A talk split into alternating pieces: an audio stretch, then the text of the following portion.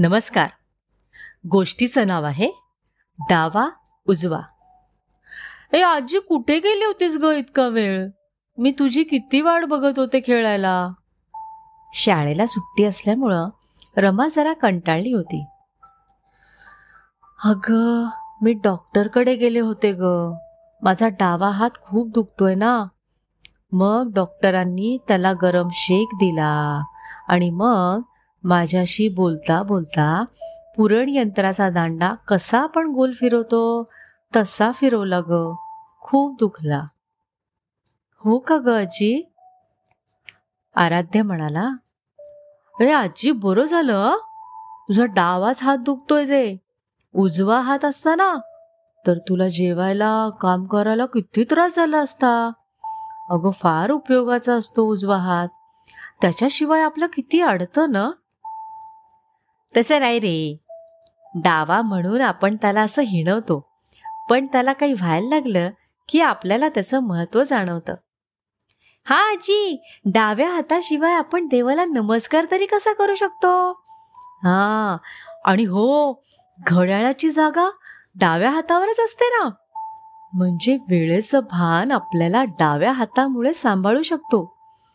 परीक्षेच्या वेळेला आपलं सगळं लक्ष डाव्या हातावरच्या घड्याळाकडेच लागलेलंच असतं.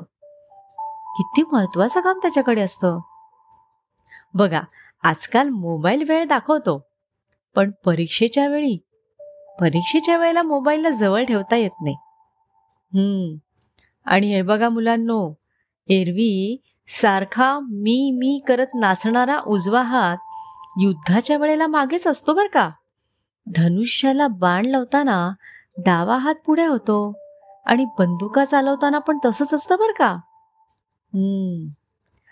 आणि माझं स्वयंपाकघरातलं भाजी चिरणं किसणं कुटणं मिक्सरला फिरवणं असं कुठलंही काम असू दे डाव्या हाताची त्यात लुडबुड असतेच.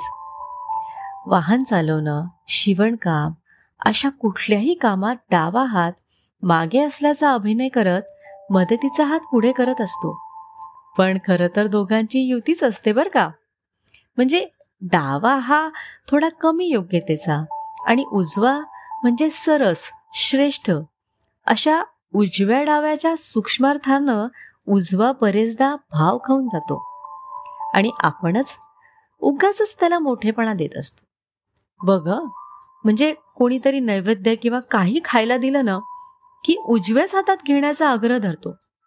पण एरवी डावा आणि उजवा या दोघांमुळेही आपला कर्मयोग पार पडत असतो बर का? आजी म्हणत होती एखाद्याचा अपघाताने उजवा हात तुटला किंवा बोट तुटली तर डावा हात सवयीनं सराईतपणे सगळी कामं अंगावर घेऊन एकटा पार पडत असतो. असंही दिसून येतं ना ग आजी? हो ना.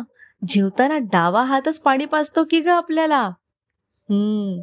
आणि आजकाल जर का ते बुफे सिस्टीम असलं ना जेवताना की जेवणाची प्लेट सांभाळण्याची सर्कस याच हाताला म्हणजे डाव्याच हाताला करायला लागते.